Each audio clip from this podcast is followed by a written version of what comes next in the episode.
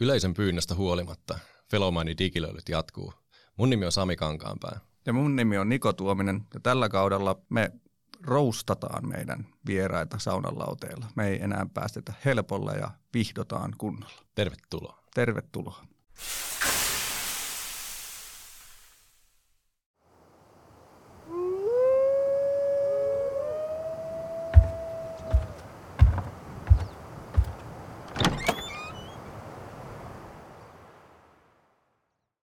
Kato moi Niko. No morjesta. Mitäs toinen maalaisjuntti? Ei, kurjuutta kummempaa. No niin, tänne tullut vähän meidän huippusalaiseen digilöilyjen saunatuulettumaan ja miettii syntyjä syviä. Kyllä, silence is fun. No niin. Hei, mutta itse mulla olisi, mä haluaisin jutella sun kanssa yhdestä aiheesta. No menipä vakavaksi. Niin, moderni työelämä. Kuulostaako hyvältä? Mm, joo. No, mä itse asiassa kutsun sitä tämmöiseksi hullun myllyksi, että oot sä ikinä niin kuin, kokenut olevasta tämmöistä osa niin kuin, suurta koneistoa sähköposti tulvan keskellä ja kalenteri uhkaa viedä järjen ja, ja tämmöistä. Jep. No niin, mähän sanoin, että tämä on tarpeen. Mä ajattelin, että me voitaisiin käsitellä sellaisia asioita, mitä modernissa työelämässä niin kuin, tulee vastaan, siis burnouttia, deadlineja, toimistojuoruja ja huonoa läppää kahvita, kahviautomaatilla, että, että pidä kiinni Payfletistä, että nyt, nyt aloitetaan. Jaha.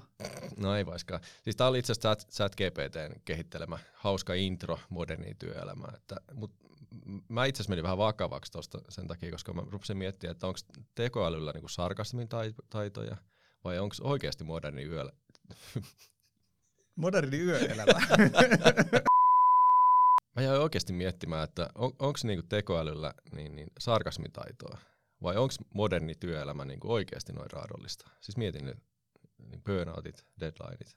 No on se hurjalta, se kuulostaa, kun jollain datalla se on opetettu, että se on tuommoiset termit sieltä nostanut, niin mä ihmettelinkin, että pikkusen kuulosti käsikirjoitetulta jutulta. Niin, mutta itse asiassa meillä on onneksi vieras, joka ei nojaa tekoälyn tuottamaan sisältöön.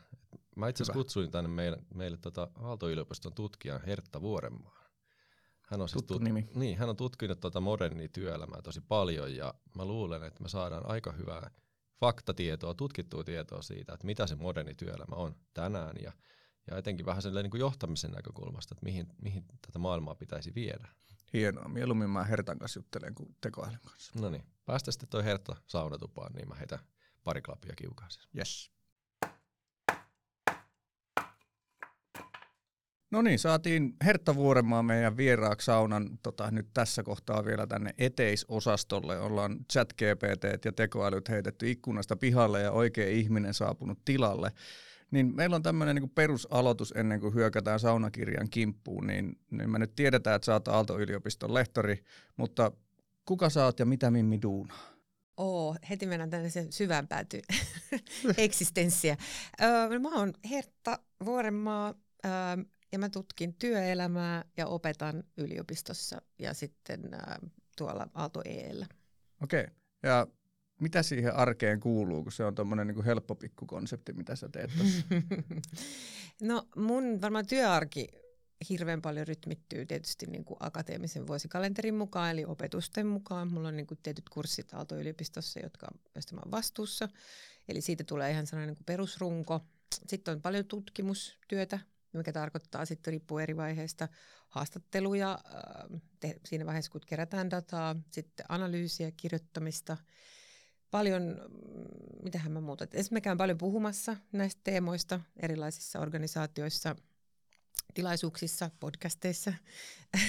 Saunassa. saunassa, saunassa. Ähm, ja aika semmoinen, niin kuin, ehkä se on semmoinen mun asia, josta mä pidän mun työssä kovasti, on se, että se vaihtuu tempoja, paikat ja rytmit ja tavat tehdä. Että se on aina sopinut mulle hyvin. Mä kyllästyn siihen, se on samanlaista koko ajan. Kun sä tutkit tuota työelämää, niin onko, onko Aalto-yliopisto sitten tämmöinen testilaboratorio? Onko siellä kaikki hyvin? Onko suutarin lapsella kengät? Ei tietenkään. Akateeminen maailmahan on tunnettu siitä, että meillähän on jo pitkään ollut, niin kuin, me johdetaan monessa, monessa asiassa, mitä tulee näihin niin kuin, työelämän kysymyksiin, mutta siis ei. Vakavasti puheen, niin Aalto on tosi hyvä paikka olla töissä. Meillä on semmoinen, ehkä siinä parasta on se, että, mm, miten mä sanoisin, on tilaa ja niin kuin semmoista, niin kuin, tilaa tehdä mitä haluaa. Et ei ole, vaikka on niin kuin ison yliopiston niin kuin isot systeemit ja se sisältää tietysti tietyn määrän sääntöjä ja kaikkea tällaista, mikä tulee itsestäänselvyytenä, niin alussa on mun mielestä hirveän hyvin tilaa tehdä, viedä omia hankkeitaan ja niin kuin ajatuksiaan eteenpäin. Eikö siinä olla kuitenkin osa monesti niin kuin sellaista isompaa tutkimusverkostoa, mikä menee organisaatioiden yli? Kyllä, kyllä, ilman muuta. Ja siis se on totta tässäkin tapauksessa, niin kuin mä taisin jossain kohtaa teille mainitakin, kun tästä puhuttiin etukäteen, että mulla on ilman muuta niin kuin tärkein osa mun työtä on mun kollegat ja verkostot, niin kuin, jotka menee ilman muuta yli ja ohi aallosta myös. Että, ja aallon sisällä meillähän on niin kuin monta koulua, että mä teen, me tehdään me. Mä en, tutkijana itse asiassa vierastan itsestäni pelkästään puhumista, koska kukaan ei tutki mitään yksin, vaan se on aina niin kuin tiimityötä, että ilman mun tiimiä mä en ole mitään. Mutta siis me tehdään tosi paljon yhteistyötä ja Aallon eri osien, osissa olevien tutkimushankkeiden tai ihmisten kanssa ja sitten tietysti yli ja ohi Aallon, koska mä oon myös osana työelämää niin työelämätutkimusyhdistyksen puheenjohtaja, mikä sitten taas tuo semmoisen niin kuin laajemman suomalaisen työelämätutkimusnäköalan ja muita yliopistoja, ihmisiä, työelämätutkijakollegoita, jotka on töissä eri yliopistoissa ja tutkimuslaitoksissa. No niin, kuulostaa helpolta tuo sun arki, niin hypätään saunakirjaan semmoiseen kysymykseen, mikä mua kiehtoo, että kun tuommoista arkea noin monta palloa pidät mm. ilmassa, mm. niin mitkä on sun päivittäisiä rutiineja, joista sä et luovu? No tämä on tosi helppoa. Mä en, mun aamusmoothie on sellainen niin kuin toimitus, jota ilman musta tuntuu, että aamu on jotenkin vähän niin kuin pilalla. Eli mä teen aamuisin itselleni smoothien ja sitten mä käyn lenkillä. Ja, Voitko sä jakaa sun resepti? Mulla on, mulla on tosi vaihteleva. mulla ei ole, mä vaihtelen tosi paljon, mutta sanotaan että niin pysyvät ainekset on jotain pakastemarjoja, avokadoa, pähkinöitä, siemeniä ja sitten vaikka spiruliinajauhetta ja makajauhetta. Oi, kuulostaa hyvältä. Terveellistä. Joo. Sitten vielä palataan tuohon, että sä oot päätynyt Aaltoon, niin saunakirjassa on tämmöinen kysymys, että ammatinvalintani johtuu siitä, että... Aa, No mä oon päätynyt Aaltoon itse asiassa, niin kuin, koska mun tutkimushanke, jossa mä olin töissä, niin päätyi Aaltoon osittain ja sitten se on ollut niin kuin pitkä tie.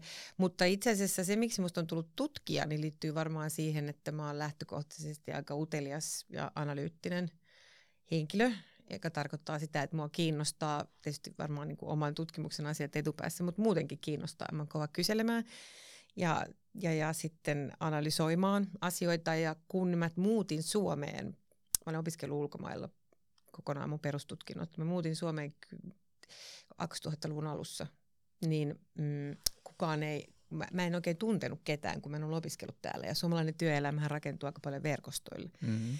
Ja äh, sitten oli vähän sellainen tilanne, että mä mietin, että pitäisi mun lähteä saman tien pois, koska mä sain niin työhaastattelussa vaan sellaista, että kuka sä oot ja missä sä oot ollut ja mitä hitsiä. Ja sitten mä sain töitä, brittiprofessori Jeff Hearn palkkasi mut Hankkenille johtamisen ja organisaatiotutkimuksen laitokselle osittain siitä syystä, että mulla oli brittitutkinnot. No. Hän tiesi, mitä mä osasin. Joten jos nyt kysytte, että miten musta tuli tutkija, niin voi sanoa, että osittain melkein vähän niin kuin vahingossa. Että, että mä päädyin siihen työpaikkaan, koska mä sain sen. Mm. Ja sitten siihen kuului se, että sä voit halutessa lähteä tekemään väitöskirjaa. Ja sitten se vähän niin kuin vei mennessä. Eikö kaikkien urat perustu jonkinlaiseen sattumanvaraisuuteen? Kyllä me on vähän niin todettu. Tai ainakin jos ollaan rehellisiä. Juu. Niin, no itse asiassa toi oli hyvä siltä, koska oma ura on alkanut saunassa. Ei mm. tokikaan omassa saunassa, vaan toiset on saunannut ja saanut idean, että tarvitaan tämmöinen CRM-osaaja. Mutta mit, mikä on paras idea, mikä sulla on syntynyt saunassa? Mietin tätä kysymystä. Öm, se, mä, mä, meidän saunakeskustelut, jotka usein käydään siis perheen kanssa, mä useimmiten saunan mun perheen kanssa, niin keskittyy aika paljon ruokaan ja siihen, että mitä me syötäisiin ja, tai mitä me katsottaisiin perjantai-leffana ja koska mun lapsi on kymmenen, niin se on sitten semmoista... Niinku- Tärkeitä niinku, keskusteluja. No, isoja, no, isoja keskusteluja, esimerkiksi missä kulkee se raja, että mitä hän voi katsoa ja mitä ei. Että onko Top Gun niin. esimerkiksi niin. kymmenen Plus 13 vielä niin, ok. Just, just näin. Niin. Mutta että jos ajatellaan sellaisia niin työhön liittyviä ideoita, niin ne on ehkä enemmän ollut sellaista mökkisaunomista, jos on puhunut vaikka miehen tai ystävien kanssa jostain niin kuin työ, vaikeista tilanteista, niin mulla on sellainen tilanne, mielikuva, että muutaman kerran joku hankala asia tai joku tilanne, niin siihen on löytynyt joku että ehkä sitä voisi lähestyä näin. Mutta muuten niin kuin sauna on mulle vähän semmoinen paikka, johon mä en niin kuin, tuo mielelläni töitä. Viimeinen tämmöinen vielä haaste, koska pidän sinua erikoisena ihmisenä tämän yhden vastauksen pohjalta. Avanto vai paljon? Avanto. Oi Jeesus, miksi? mä oon joskus vitsaillut, että jos mä kirjoitan oma elämän kerran joskus, jos ketään kiinnostaisi, niin siitä tulisi kylmän veden kaipuu. Mä musta että joku on semmoisen jo kirjoittanutkin. Mulla on sellainen niin kuin addiktio. Mä tykkään tosi paljon siitä avannossa käymisestä. Mä oon aina rakastanut kylmää vettä. Ja nyt tulee se tarina, miten aluksi ahistaa mennä sinne ja sitten kun nousee sieltä ylös, niin on ihanan energistä ja virkeä olla. Ja kun mua ei koskaan kahdesti ahistanut mennä. Ai. Mm. Musta vaan, mulla on sellainen, että kylmä vesi kutsuu mua. Musta on ihanaa uida kylmässä vedessä. No niin, nyt mä, mä luulen, että sä oot kutsun viejä ja saat viedä sen viestin Nikolle ja te pääsette tämän saunumisen jälkeen tuonne avantoon pulahtamaan ja mä, mä pääsen seuraamaan siitä. Kyllä. Mut meillä on viimeinen ja ehkä tärkein kysymys aina esitetty, että mennään tuonne saunan puolelle, heittelee vähän löylyä, niin mitä lähtee saunajuomaksi? Ah, alkoholit on ollut. No niin, se toimii. Otetaan semmoinen. Otetaan.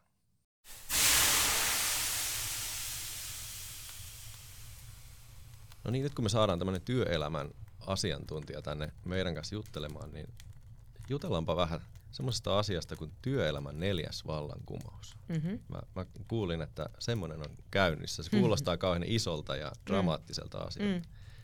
Onko tämä nyt jotain, mitä niinku pandemia on saanut aikaiseksi vai mistä on itse asiassa kyse? Ei, ei, ei ollenkaan. Öm, no kysymys on itse asiassa tämmöisestä niinku, työ on muuttunut aina. Ja jos ajatellaan niin kuin tätä, tätä neljättä, työn sosiologiassa puhuttaisiin neljännestä teollisesta vallankumouksesta. Ja se on termi, joka käytännössä viittaa siihen, että on työkalut on muuttuneet.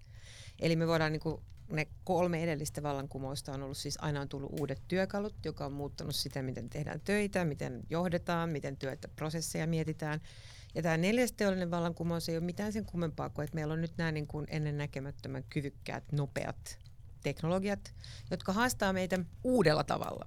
Meillä on uudet kehruujennyt. Niin, just Joo. niin. ja, ja nyt ne pitäisi niin kuin, uh, miettiä sitä, että mitä se tarkoittaa niin sen työn johtamisen, työn organisoinnin ja työn ajattelemisen kulmasta. Mä itse asiassa just uh, viimeistelen sellaista lukua, tulee sellainen kirja ulos tänä keväänä kuin Työ elää, jossa meillä suomalaiset työelämätutkijat eri kulmista käsittelee tätä muutosta. Ja sitten se kustannustoimittaja oli haastanut mua, kun me oltiin kirjoittu siihen alkuun, että, että ennen näkemätön, neljäs teollinen vallankumous on niin kuin ennen näkemättömän haastava meille, ihmisille, yhteiskunnille. Että onko todella näin, että työhän on muuttunut viimeiset 15 000 vuotta. Ja, ja sitten mä itse asiassa mietin sitä ja menin vähän lukemaan muutamia sellaisia perusteoksia ja olin silleen, että ei itse asiassa välttämättä et ei se välttämättä itse asiassa olekaan totta. Että kyllä ne työn murrokset on aina ollut tosi haastavia. Ja jos katsoo esimerkiksi noita edellisiä viimeisiä, viimeisiä murroksia niin kuin ennen tätä muutosta, niin siellä on käyty nämä ihan samat keskustelut. Katoaako työt? Mistä taitoja tarvitaan? Ja semmoinen niin utopia, dystopia keskustelu leimaa helposti sitä niin kuin julkista keskustelua varsinkin. Että onko tämä nyt sit hyvä asia vai huono asia ja mihin tämä vie. Ja tosiasiassa, jos kysytään työntutkijoilta, niin se ei mene automaattisesti mihinkään, vaan se, siitä tulee niin hyvää tai huonoa kuin miten me siihen lähdetään adaptoitumaan. Ja sitä adaptaatiota mä kaipaisin paljon enemmän.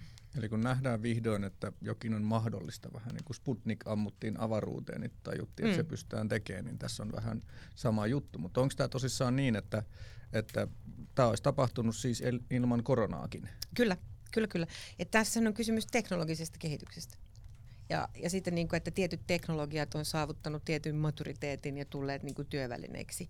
Et jos ajattelette etätyötä, niin tutkijat on ihmetellyt 80-90-luvulta asti, että miksi se ei ota niin kuin tulta.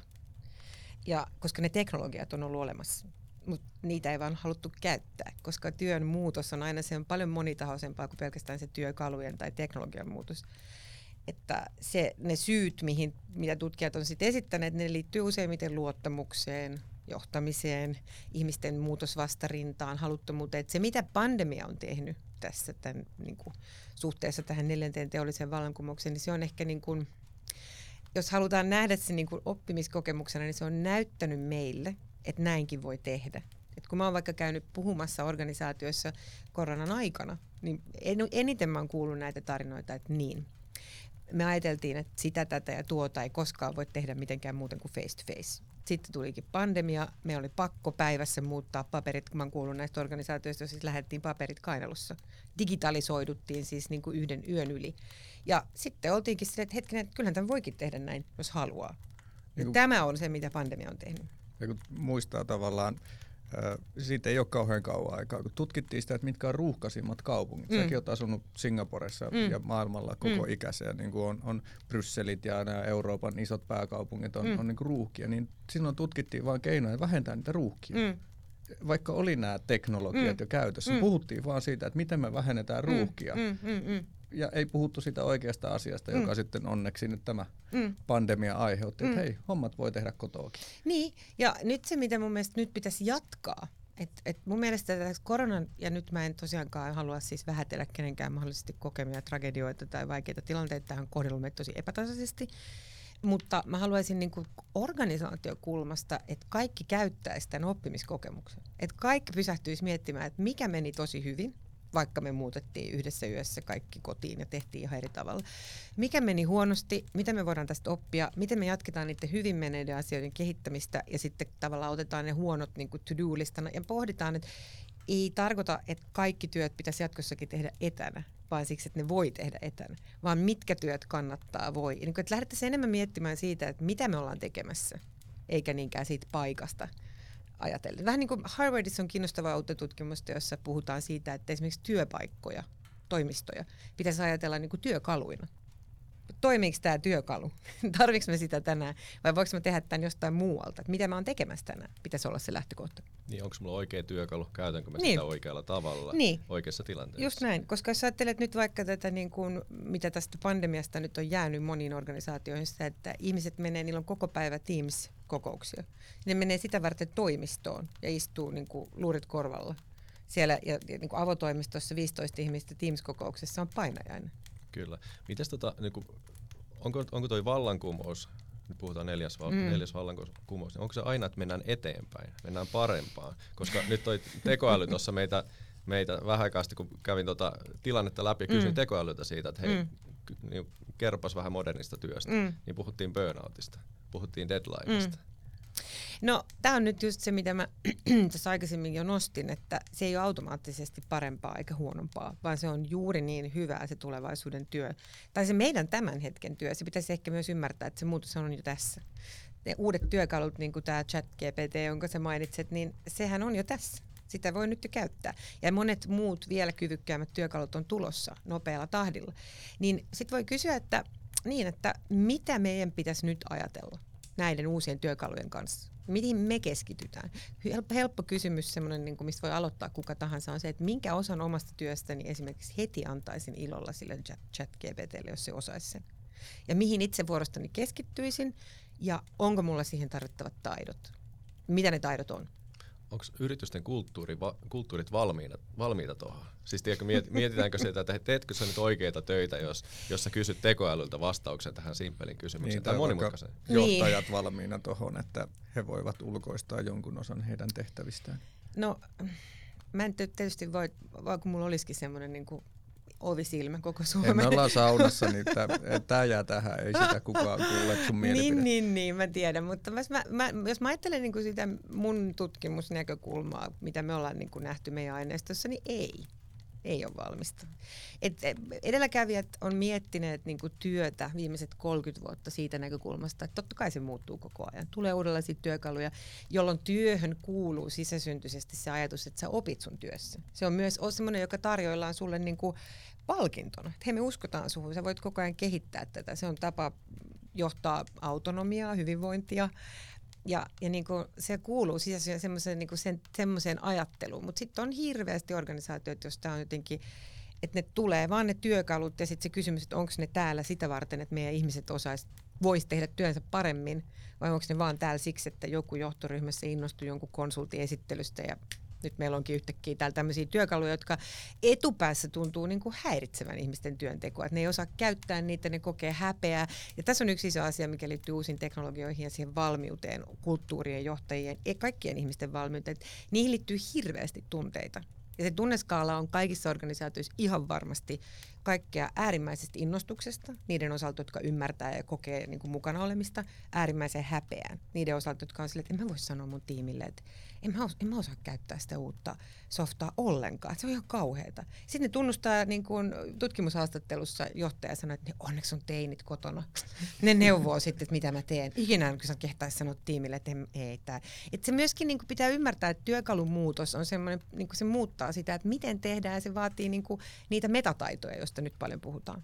Ja usein varsinkin sitten joku tämmöinen virtuaali laitteiden välityksellä tapahtuva yhteistyö, kommunikaatio, johtaminen, se vaatii niitä entistä enemmän, sen ymmärtämistä, että jos mä nyt katson sua tässä saunassa, niin me kohdataan tässä, me voin lukea sun kehon kieltä, mun aivot pystyy niinku skannaamaan sua, mutta se vaatii toisenlaista ajattelua, jos me kohdataan sen Zoomin kautta, varsinkin jos me ei tunneta. Juuri niin. Hei, nyt me päästään mun lempiaiheeseen. Heitään vähän löylyä ja ruvetaan roustamaan niitä johtajia. No niin. Puhutaan siitä, että minkälaisia taitoja johtajat tarvitsee. Nyt mä myönnän sen verran, että on puhuttu näistä, että metatehtäviä tapahtuu meillä kotonakin. Mun vaimo mainitsee tekevänsä kauheasti metatehtäviä, mm. joita mä en huomaa. Ja, mm. ja sen takia mun pistetili on aina jatkuvasti miinuksella. Mm-hmm. Mutta tota, mikä se on niin johtajana, jotka on sitten ne metataidot, jotka pitäisi ottaa haltuun ja mikä on ne metatehtävät? Vai kun mainitsit tuossa aikaisemmin, niin onko se jopa sitä kehtaamisen kulttuuria, että pitäisikin vaan johtajana niin kehdata myöntää, että hei, tässä on paljon asioita, joita mä en vielä tiedä, että jeesakkaa mua. Vai pitääkö sitä olla niin kuin kaikki tietävä, all knowing? Ee, nyt kysyt isoja kysymyksiä. No niin, mutta saunauslautella kysytään isoja no kysymyksiä. Kyllä, näin se on, näin se on. No tota, äh, mistähän päästä mä lähtisin purkamaan? Ehkä mä sanoisin niin, että, että tota, johtajana tässä tilanteessa itse ja sen valossa, mitä olen nähnyt ja tutkinut, niin sanoisin, että kannattaisi kyllä niin kuin ennemminkin kääntyä sellaiseen niin kuin positioon, että hei, mitä me ollaan yhdessä tekemässä, mitä meidän pitää ymmärtää, miten me voin teitä auttaa, palvella, fasilitoida paremmin tässä. Et varmaankin, varsinkin nyt jos puhutaan asiantuntijatyöstä, niin olisi niin kuin nimenomaan hyvä tulla pois siitä kaikki tietävyydestä. Ehkä pitäisi miettiä vähän sitä, että jos esittää koko ajan tietävänsä kaiken, niin minkälaista kulttuuri se luo. Mutta jos sen sijaan sanoo, että, mm, että mäkin olen vähän pihalla nyt siitä, että mihin meidän kannattaisi keskittyä, niin tuleekin luoneeksi sellaista kulttuuria ja tilaa myös muille sanoa, että hei, niin mekin. Että mitäs me nyt, niin kuin, yhdessähän me voidaan miettiä tätä paremmaksi. Ja tässä nyt sitten sellainen niin kuin vanha tutkimusfakta, että mitään universaalia hyvää tapaa johtaa ihmisiä ei ole. Ei ole mitään oikeaa vastausta, vaan nyt varsinkin entistä enemmän tässä tilanteessa niin pitäisi jaksaa niin kuin istua alas ja analysoida, miettiä, että missä me ollaan organisaationa, miltä tämä muutos näyttää meillä, mitä me osataan, mitä me ei osata, mitä me opittiin pandemiasta, mikä, missä saatiin sormillemme. Ja sitten lähtee siitä miettimään. Ja sitten mä sanoisin, että kaikkiin näihin uusiin työkaluihin, kaikkiin näihin digitalisaation eri kulmiin, niin onko nämä työkalut sellaisia, jotka auttaa meidän ihmisiä tekemään työnsä paremmin ja autetaanko me ne siihen sisään? Onko se niin kuin mietitty? Vai onko tämä joku tällainen sattumanvarainen niin kuin kekoasioita, joista sitten kukaan ei ole ihan varma. Et näillä pitäisi nyt tulla se tehokkuusloikka, mutta eipä näy. Mä oon nyt käyttänyt tässä vähän aikaa pöllinyt tämmöistä suuresti arvostamalta niin suomenruotsalaiselta ajattelijalta Jörgen Westelingiltä semmoisen lauseen. Hän tota, sanoo, että hän ymmärtää tekniikasta sen verran, että on vaarallinen. Ja mä, mä oon niinku omaksun sama, että mä, oon, mä mm. ymmärrän tekniikasta sen verran, että mä oon vaarallinen, mutta mä oon vaarallinen sen takia, että älkää piruvia päästäkö mua minkään tekniikan kanssa niinku tekemisiin, mm-hmm. koska saattaa aiheuttaa niinku isoja tuhoja. Mm-hmm. Mm-hmm. Mutta se on silti niinku hyvä keskustelun avaus. Mm-hmm. Ja, ja, ja ehkä se on osa sitä semmoista niinku luottamuksen rakentamista kanssa, mm, että ei kyllä. mun tarvitse tietää kaikesta. Niin, ja... Mutta mä voin silti olla tosi vaarallinen. no niin, no tietämättömyys voi olla vaarallista kyllä, mutta ehkä se, että jos se myöntää, niin se luo sellaista tietynlaista kulttuuria, jossa muutkin voisit todeta, että no itse asiassa mäkin tuossa just sotkin mun koko tietokoneen näytön, koska menin jotain sorkkimaan. Et jos mä ajattelen meidän tutkimusaineistoja, niin siellä tulee aika paljon sellaista puhetta, että meidän henkilöstö oppi just käyttämään Outlookia ja Exceliä kunnolla. Mutta Siihen mä... päälle ladataan koko ajan uutta ohjelmistoa, sitä, tätä ja tuota. Ei edes puhuta mistään roboteista.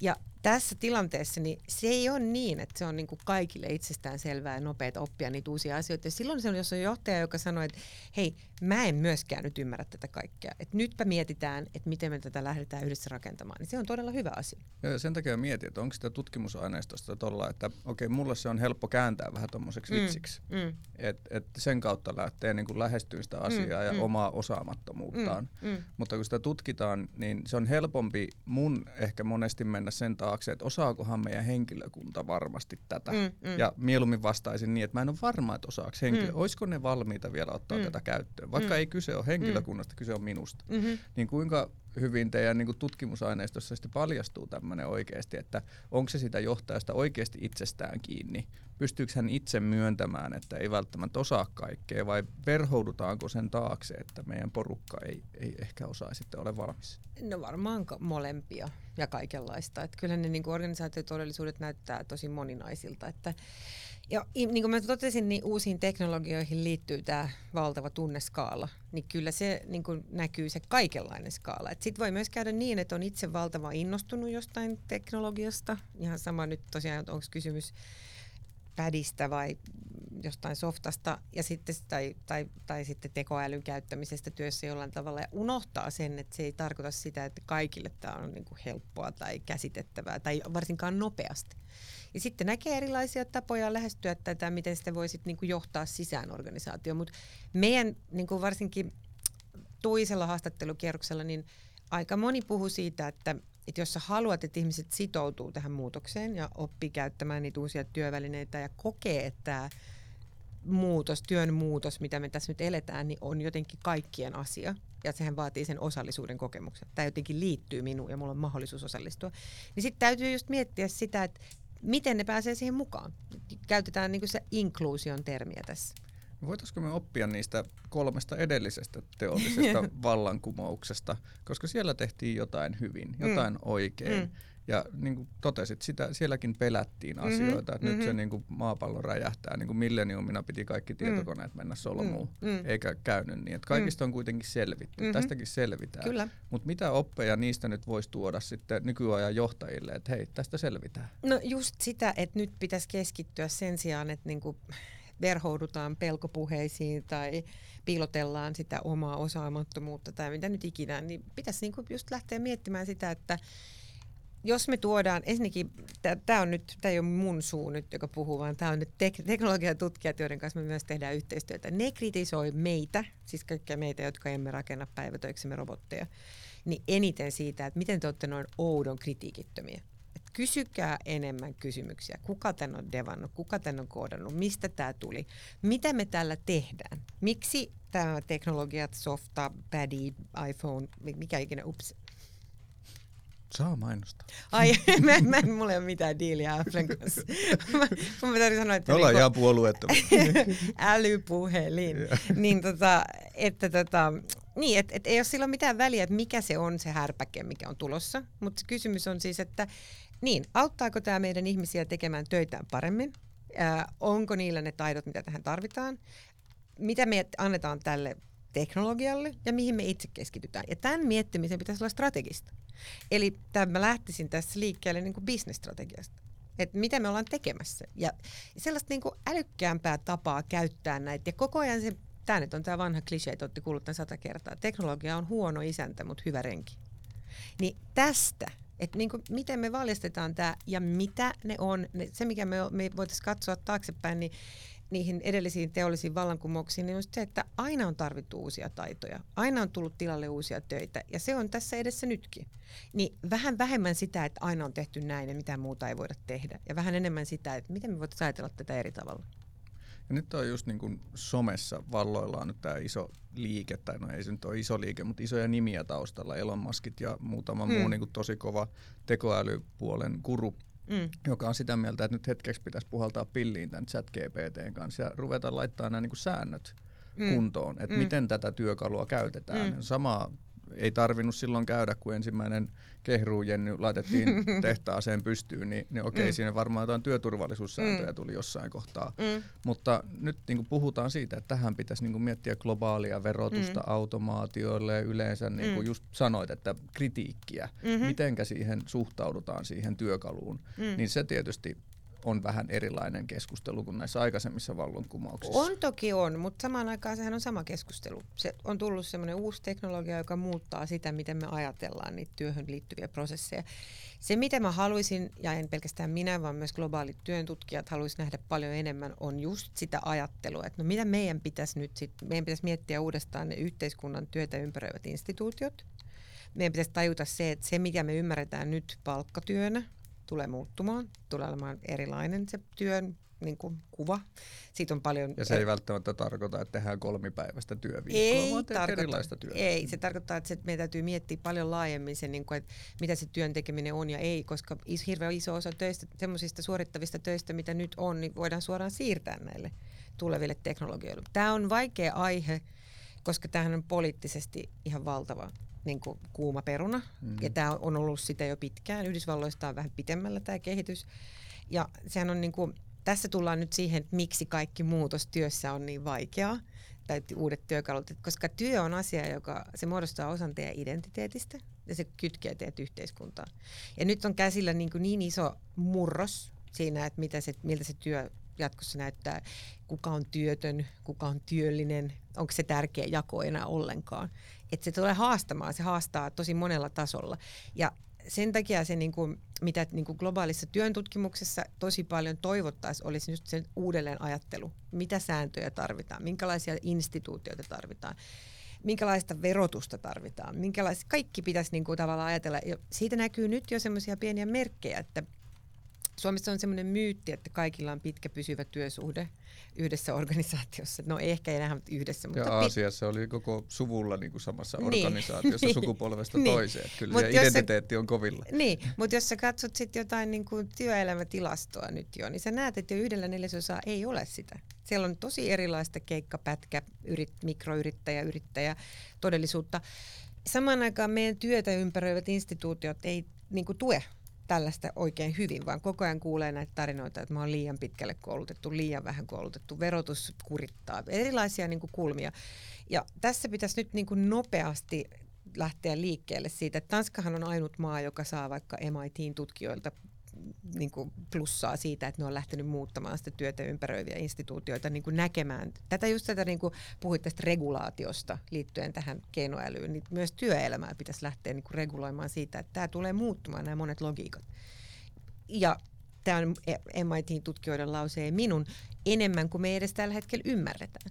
Mutta koko ajan voisi pitää mielessä sen, että toistaiseksi kuitenkin on kaikki mahdollisuudet rakentaa itse asiassa parempaa, sosiaalisesti kestävämpää työelämää kaikille.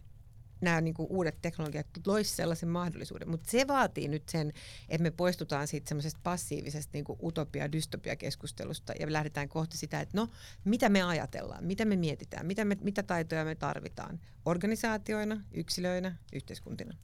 Mitä sitten se puoli, niin kuin, me mietin tota, niin kuin työn mittaamista, mm, että mm, mitä, mitä mm. katsotaan, työn määräksi tai hyödyksi tai arvoksi. Ja nyt kun työelämä muuttuu, niin onko meidän mittarit muuttunut mukana? Ymmärretäänkö me niin kuin sitä, sitä oikeasti työn arvoa, vaikka se tehtäisiin automaation kautta tai se tehtäisiin mökiltä? Tai... Ei, kun toi on tosi hyvä kysymys ja toi on yksi niistä asioista, joissa musta tuntuu, että meillä olisi just niin kuin vähän kiire lähteä niin kuin miettimään sitä uudelleen. mä käytän usein, kun mä koulutan tai puhun tästä, niin lukion sitä LOPS missä näytetään kaikkia sellaisia hienoja asioita, mitä lukiossa opetetaan, opitaan. Ja siinä on tosi paljon semmoisia ihan siis mahtavia juttuja siitä, että mitä tarkoittaa olla yhteiskunnan jäsen ja just näitä metataitoja, joista puhuttiin aikaisemmin, semmoista niin kuin, ajatellaan niin kuin taitoina muutakin kuin sitä niin kuin substanssia, mikä on eri aineiden osaamista. Mutta jos te katsotte ylioppilaskirjoituksia, niin siellähän mitataan edelleenkin vain sitä sitä substanssia. Mm. Ja tämä on vähän nyt se niinku dilemma, mikä näkyy kaikessa.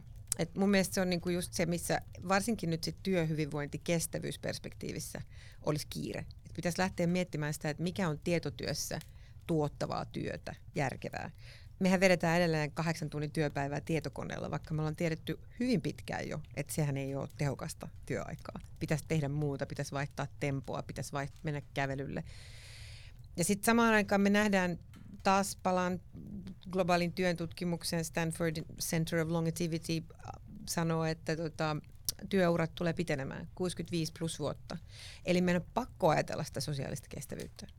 Niin kuin, ne, ne, meidän kaikki tullaan tekemään pitempään töitä kuin me ajateltiin. Joten me ei voida niin kuin enää jatkaa tätä sprinttimeininkiä. Kyllä. Itse asiassa voitaisiin heittää vähän löylyä, Niko näyttää kuivavan tuohon viereen, niin saadaan tota kosteutta pintaan. Mulla olisi itse asiassa semmoinen hauska, e- eilen itse asiassa tyttären kanssa ää, keskusteltiin siitä, kun hänellä oli haaste, että pitäisi saada aine kirjoitettua taiteen merkityksestä. Ja sitten, että no okei, mistä tämä tieto? Ja sitten mä sanoin, että kysyt chat GPTltä. Mm-hmm. Sitten vaimon kuuli tämän keskustelun, joten ei, se on huijaamista. Miksi se on huijaamista? Niin, nimenomaan. Mm. Ja sitten me päädyttiin keskusteluun, että, niin, että onko se itse asiassa vain älykästä tapaa mm. niin kuin hakea mm. tietoa mm. ja oppia. Miksi opettaa vanhoja pinttyneitä tapoja, joita ei enää niin kuin modernissa yhteiskunnassa tarvi, että reaaliaineisiin tai mm. ylioppilaskirjoituksiin, niin kuin, miksi se pitäisi enää päntätä kirjoista, koska sä voit löytää sen tiedon jostain muualtakin. Ja... Niin ja tässä pitää nyt varmaan olla aika tarkkana, että paljon sitä tietoa toki tarvitaankin. Sun täytyy esimerkiksi ymmärtää, mitä on tapahtunut aikaisemmin, jotta se ymmärtäisi, mitä tapahtuu nyt, esimerkiksi just versus nämä työvallankumoukset. Mutta sitten mä sanoisin, että niin, että siis työkalunahan, assarinahan chat GPT on ihan onnen omiaan. Pitää vaan olla tarkkana, että sit pitää itse mennä takaisin niin katsomaan, mitä se on tuottanut, editoimaan, lisäämään siihen niin aspekteja. Että, että tavallaan se kysymyshän on, niin kuin vaikka siinä jos palataan siihen johtamisteemaan, niin ei ole niinkään kysymys siitä, että mitä, vaan miten asioita tehdään sama jatkokysymys siihen, että sitten myös sitten näitä, kun johdetaan chat GPtä, johdetaan mm. toimintaa mm. tällä tavalla, mm. niitä pitää editoida, jotta säilyy se oma erinomaisuus, niin sitten se helpompi kysymys, että minkälaisia ihmisiä me oikeasti tulevaisuudesta tullaan johtamaan. Minkälaisia noista Samin niin. tyttäristä sitten kasvaa Mi- niin. ja miten siellä niinku arvioidaan, että onko tämä niinku mm. Ajattelua vaan vai chat GPT ajattelua? No, tämäpä juuri ja kollega esitti myös somessa kysymyksen, että osaako kukaan jatkossa enää kirjoittaa mitään, jos, me, jos se on se chat. Onko kynällä enää kukaan osannut kirjoittaa pitkästä no aikaa niin. mitään? Me, sen Mut takia meillä on aika... saunakirja, että vähän joutuu muistelemaan, että miltä se tuntuu. Mutta samaan aikaan mä ehkä kääntäisin tätä vähän sillä, että jos mä katson mun omaa kymmenvuotiaista poikaa, niin ne opiskelee koulussa ihan hirveästi tunnetaitoja tosi paljon semmoisia, niin että tunnista tunteesi, tunnista se, että mikä on sopiva kohta niin kuin näyttää tunteita tai niin kuin, että ja mihin tavallaan se, että sulla on oikeus sun tunteisiin, mutta se ei tarkoita sitä, että sä voit vyöryttää niitä kenen tahansa yli koska tahansa. No mä oon niin kuin, ihailut tätä nyt koko tämän peruskoulun niin kuin, alun ajan, miettinyt, että, että tämmöistä ei tapahtunut koskaan, kun mä olin koulussa.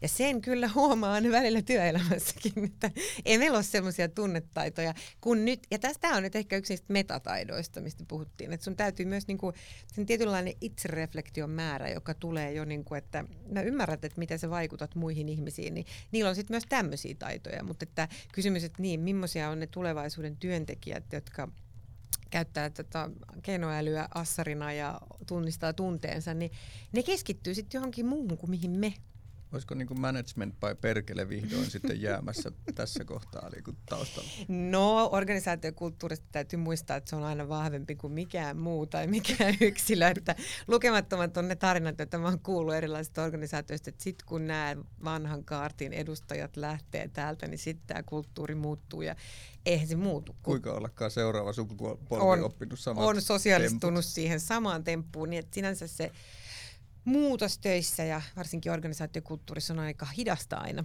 Ja sitten se vaatisi sellaista tietoista muuttamista, mutta eiköhän se sieltä tuu. Nyt jo on tietysti näiden nuorempien sukupolvien niin kuin haastaminen aika paljon muuttanut asioita.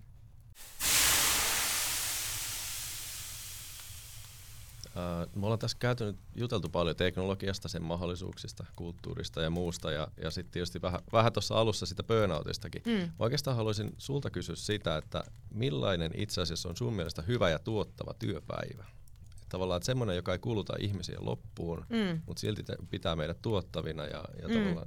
Siis mun oma, haluatko, että mä käytän mun omaa työtä esimerkkinä? No sä voit käyttää ihan mitä vaan. Mm. No mä itse itse asiassa mietin tätä vähän aikaa sitten, kun mä oon huomannut, että jos mä oon sillä koneella vaikka koko päivän, jos mulla on vaikka tutkimuspäivä, että siis tarkoittaa sitä, että mä joko analysoin tai kirjoitan, niin jos mä painan koko päivän aamusta usein pitemmälle iltaan kuin vaan se kahdeksan tuntia, niin mulla on sitten semmoinen niinku olo, että mun aivot, niinku, mun pää on semmoinen niinku sumea mössö. Että mulla kestää niinku pari-kolme tuntia, että mä pääsen sieltä jotenkin pintaan.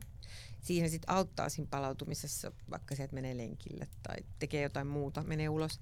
Mutta että hyvä työpäivä on mun mielestä sellainen, että mä oon onnistunut jotenkin itse johtamaan sitä omaa tekemistäni, koska mä oon niin se, joka on, on vastuussa siitä, että miten menee aikataulut menee ja mitä mä teen. Et mä oon onnistunut rytmittämään sen niin, että mulla on sitä syventymisaikaa sellaiseen aikaan, kun mun, mä tiedän, että mä oon itse niin kognitiivisesti parhaimmillani, eli mä jaksan ajatella. Mulle se on aamu. Sitten sen jälkeen äh, mä oon tehnyt jotain muuta, esimerkiksi vaikka käynyt puhumassa jossain, ja sitten mä oon ehkä siihen päälle vielä vaikka lukenut vähän. Et mä oon vaihtanut, niin kuin, mitä mä sanoisin, moodia. Ja vaihtanut niin kuin, tavallaan sitä, mitä, silloin mä usein huomaan, niin kuin, että kun mä sitten lopet, ja sitten huomaan, mä oon myös lopettanut ajoissa, että mä en ole niin kuin, venyttänyt sitä työpäivää sinne iltaan ja ollut sille perheelle, että joo joo joo, mä tuun, mä tuun kohta, mulla on pari juttua vielä, pari juttua vielä. Niin mä oon lopettanut ajoissa, että mä oon pitänyt sen niin kuin tuntimäärän hallittuna ja vaihtanut moodia, tehnyt niin kuin eri asioita eri temposesti ja saanut myöskin semmoisia kokemuksia, että mä oon saanut aikaan. Jota, että jotkut asiat on myös tullut aina valmiiksi. Tuloskortti-ihminen just meinasi kysyä sitä, että oot, ootko verrannut sitä, että kumpana päivänä sait oikeasti enemmän aikaiseksi, Tässä, vaikka kun se mä tuntuu vaihtelen. pahimmalta se pitkä päivä.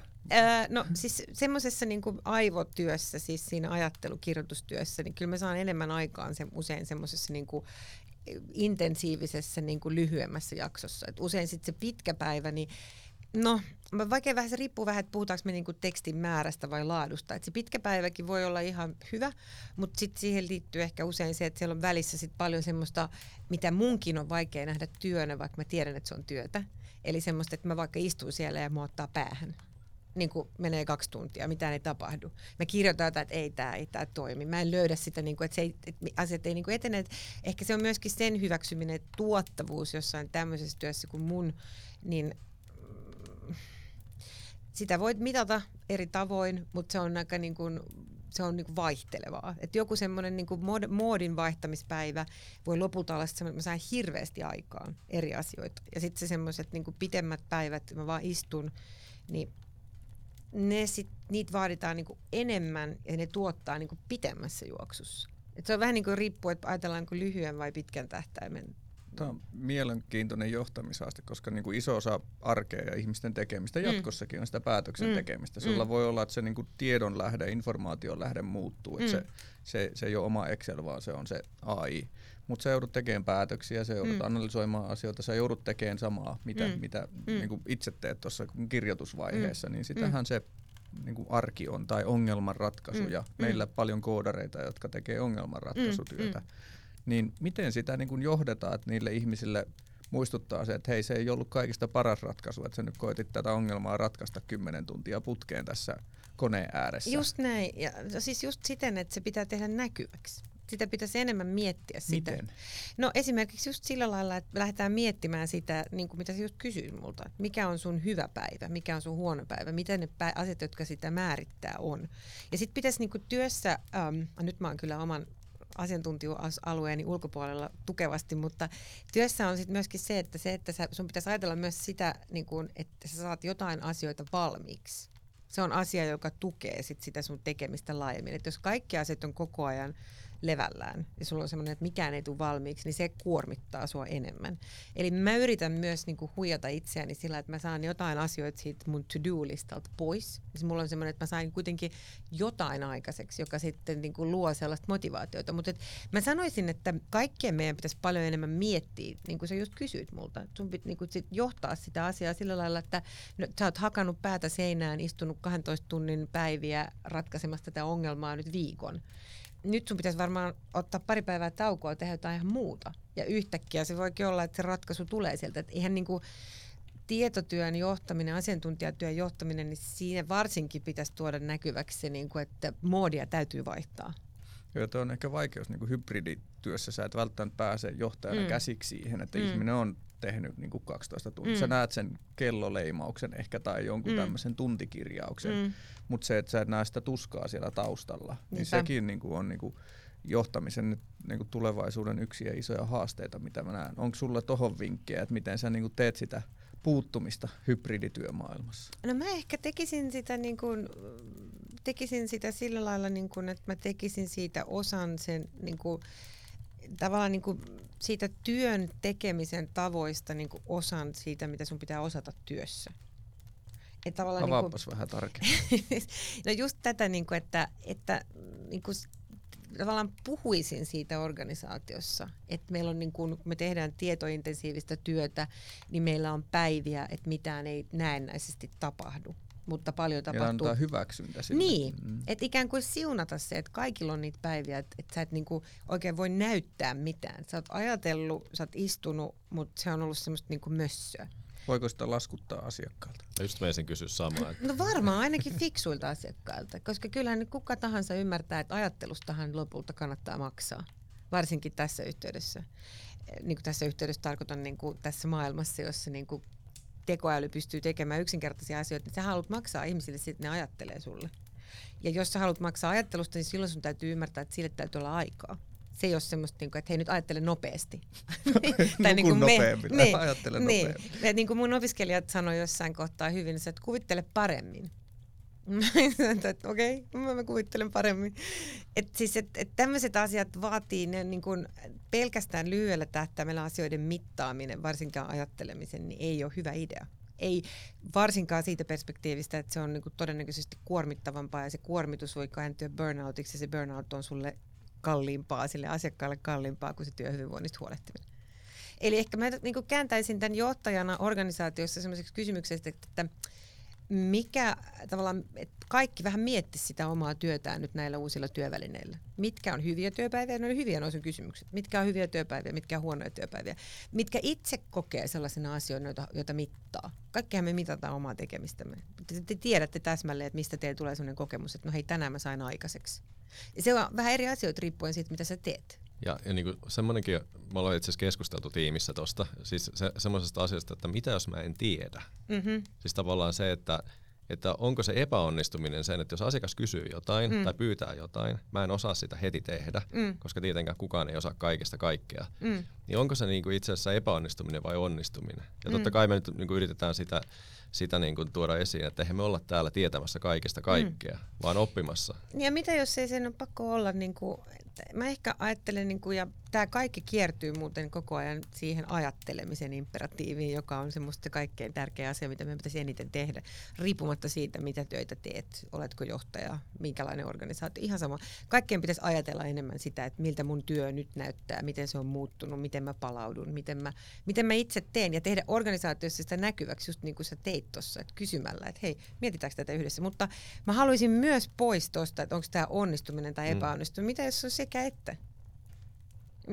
eihän kukaan koko ajan onnistu. Ja yksi asia mun mielestä, mikä työelämää tosi paljon vaivaa, että meillä on sellainen ihmeellinen ajatus, että jossain on joku täydellinen organisaatio, joku täydellinen johtaja, joku täydellinen työntekijä, joku täydellinen suoritus. Ja ei työelämä ole täydellistä, ei kuin mikään muukaan elämä ole. Se on niin kuin sotkusta ja siellä mennään eteen taakse sivulle ja tulee onnistumisia ja tyypillisesti varmaan semmoisissa organisaatioissa, joissa on kulttuuri, ja tämä ei ole nyt mikään fail fast läppä, vaan niin kuin kulttuuri, jossa on niin kuin tilaa tehdä näkyväksi se, että työn tekeminen, varsinkin tietotyön tekeminen tässä nykyisessä maailmassa, jossa me eletään, niin se on tietyssä määrin myös semmoisen sotkun sietämistä. Ja, ja varmaan niin kuin paras tulos syntyisi siitä, jos sille sotkulle antaisi tilaa ja samalla miettisi sitä, että mitä se suorituksen maksimointi nyt tässä tilanteessa on. Mä ajattelen, että täällä lauteilla tulee kohta burnoutti johtuen tuosta lämpötilasta. Mutta ennen, burnutti. Niin, jobbikumpi ja tuolla joku kylmän veden kutsusta on mainittu jo mm, aikaisemmin. Mm. Niin, niin ennen sitä vielä, anna mulle yksi tämmöinen vinkki, että mitä Niko muuttaisi huomenna, jotta mä olisin enemmän valmis tämmöiseen neljännen, ää, neljänteen tota, teolliseen vallankumoukseen. Ai kauheeta. en, mä tiedä, en, mä voi, en mä tiedä sun työelämästä mitään. No sehän mä voisin. parasta onkin. Um, no mä sanoisin, että pidä huoli siitä, että sulla on aikaa ajatella näitä kaikkia muutoksia ja sitä, että miltä se muutos näyttää sun työssä, miltä se näyttää sun organisaatiossa. Tuntuuko se kestävältä? Ähm, tiedät sä esimerkiksi itse sen, että miten sä palaudut? Kun sulla on ollut rankka jakso. Eikä, koska urheilussahan puhutaan paljon palautumisesta, mutta töissäkin pitäisi miettiä sitä, että me kaikki tiedetään just, että jos on painanut jonkun kovan työperiodin, niin sitten pitäisi miettiä, että mitä tarvitsee palautuakseen. Ja tässä mä en muuten nyt sit missään tapauksessa advokoi mitään sellaista, että tämä muuttuva työ on yksilön vastuulla. Että jos se niinku, hei, ajattele tarpeeksi. Ei, kyllä niin mä ajattelin siirtää tämän vastuu heti meidän toimitusjohtajalle ja kopioida ei, tämä mitään, yksi ei mitään tällaista, että kun kaikki vaan ajattelee, niin hyvin menee. Että on tärkeää myös sanoa, että, että niin, että siis se, että minkälaisessa kontekstissa sä oot töissä, niin vaikuttaa tietysti sitä, että kuinka paljon sulla on tilaa tälle. Ja sitten, että jos katsotaan taas sinne globaalin työn tutkimukseen, johon mielelläni nojaan, niin kyllä siitä vallitsee niin kuin voimakas konsensus, että jotta se sosiaalisesti kestävämpi työelämä syntyisi kaikille, ja edelleen korostan, että se olisi mahdollista, niin se pitäisi tapahtua yhtä aikaa se vastuunotto yhteiskunta, organisaatio, yksilötasolla. Sillä lailla, että kaikki luo niin kuin toisilleen sitä tilaa ajatella. Ai että. Niko, m- mulla, No. on, mulla on tuolla tuota paikka ja aika, missä sulla on niin kuin ka- kaikki valta ajatella. Se on tuolla ulkona, se on se avanto. Niin, niin. Mä luulen, Se on että, lyhyt ajattelu. Niin, mä pääset Hertan Voi kanssa tulla nyt, sellainen niin kuin, saat ihan rauhassa ajatella siinä näitä asioita. Itse asiassa to- todella hyvä, todella hyvä tota, niin, niin, vinkki. Mä rupesin miettimään jo, että, mikä, niin kuin, että, että onko toi niin kuin, tyhjä hetki se, niin kuin, jos lihaksilla on proteiinia, että mm. Mm. pääsee kasvamaan, niin onko toi tyhjä hetki itse asiassa se, mitä me antaa meille niin kuin, Mhm. meidän aivoille, meidän Mhm. ajatuksille sitä niin kuin, Joo, joo, mä voin kertoa vielä sellaisen anekdootin, että um, niin johtajaroolissa varsinkin, niin kaikki edelläkävijät on kauan jo varanneet sitä aikaa ajatteluun. Mutta siinä on tapahtunut sellainen muutos, jonka mä oon nähnyt noissa mun luokkahuoneet, MBA, Executive MBA-luokkahuoneissa, että ehkä vielä pari vuotta sitten oli paljon sellaista, jos puhuttiin siitä, että pitäisi olla aikaa ajatella. Kukaanhan ei tee hyviä päätöksiä, jos ei koskaan ole aikaa ajatella, jos vaan niin kuin painaa menemään. Ja sitten kun siitä on puhuttu silloin aikaisemmin, niin hirveän helposti tuli semmoinen, niin että hei, mä oon kokenut johtaja. Mä, mulla on tämä operaatio tässä. Niin kuin, mulla on, tiedätkö, mulla on tavoitteet, mulla on mun Excelit. Mulla ei todellakaan ole aikaa mihinkään näihin sun ajatteluhommeleihin. Ja nyt, kun siitä puhuu, niin kaikki on silleen, että joo, siis kalenterissa on, että sitten välillä joutuu vähän taistelemaan, mutta siis tärkeää on ajattelu. Et kyllä siinä mun mielestä jotain muutosta on myös tapahtunut, ja ne on nyt sit niinku ihmisiä, jotka työskentelee hyvin eri aloilla. Et kyllä se niinku, sitä näkee enemmän sitä ajattelua. No niin, mutta tähän mun mielestä äärimmäisen hieno lopettaa tämä meidän, meidän saunominen ja säästetään vähän aikaa tuohon pukuhuoneen puolelle, niin puhutaan siellä vähän ajatuksia, mutta me päästetään Hertta nyt avantoon ja Yes, katsotaan parasta seuraako Niko. Niko perässä. Kyllä. Sinne siis. Yes.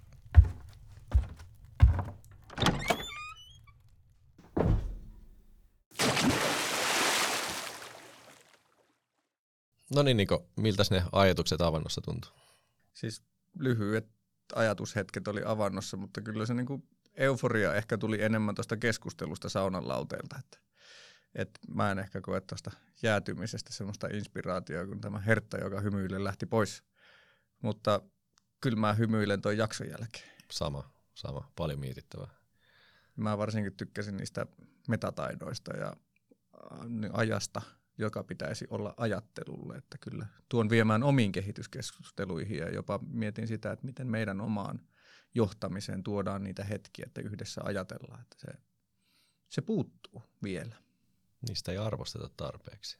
Niitä just se, että koska aikaa pitää luoda, se on, se on väkivaltaa, millä sinne kalenteriin laitetaan se hetki ja niin kuin koetaan se niin arvokkaaksi, että taistellaan sen puolesta, että tämä hetki on ajattelulle. Niin sä meinaat, että tingitään laskutusasteesta, otetaan aj- ajatteluaikaa. No, se ei Miet- välttämättä ole poissulkevaa, niin, Niin. kuin Herttakin sanoi, että se on asiakkaalle monesti, niin, se on asiakkaalle arvokkaampaa, kun me ollaan ajateltu sen asiakkaan asioita. Totta. On hetki hiljaa, niin mä saan ajatella. No niin, Cheers. cheers. you